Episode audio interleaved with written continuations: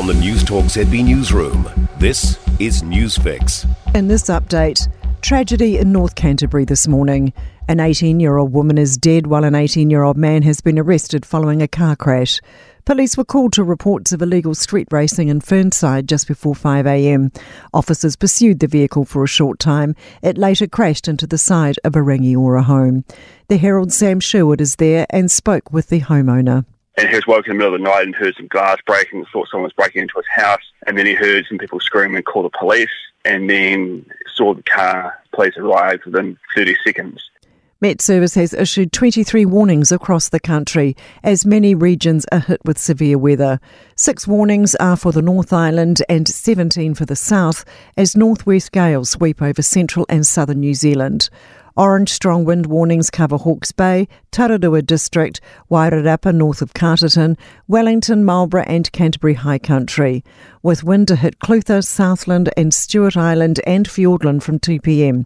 Gusts could reach up to 130 kilometres an hour in exposed places.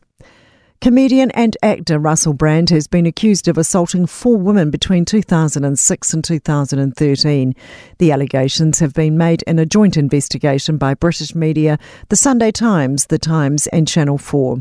Brand has taken to social media to dismiss the claims. I was very, very promiscuous. Now, during that time of promiscuity, the relationships I had were absolutely always consensual. I was always transparent about that then a growing issue of digital bank robbery in New Zealand. A Horizon survey shows half a million Kiwis fell victim to thefts via their accounts and cards in the last year.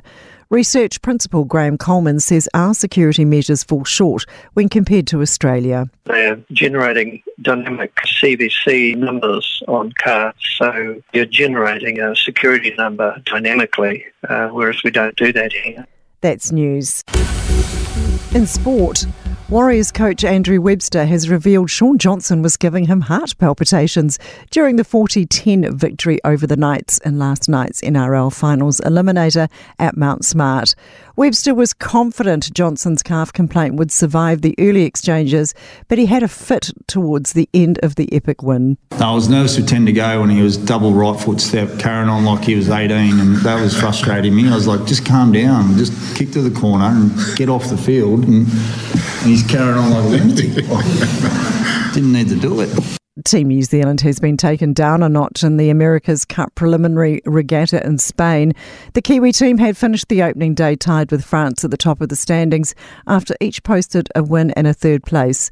But a review has seen Luna Rossa reinstated in race one after an initial disqualification, meaning New Zealand drop a place and now trail France by two points. That's sport. I'm Sandy Hodge. For more news, listen to Newstalk ZB live on iHeartRadio.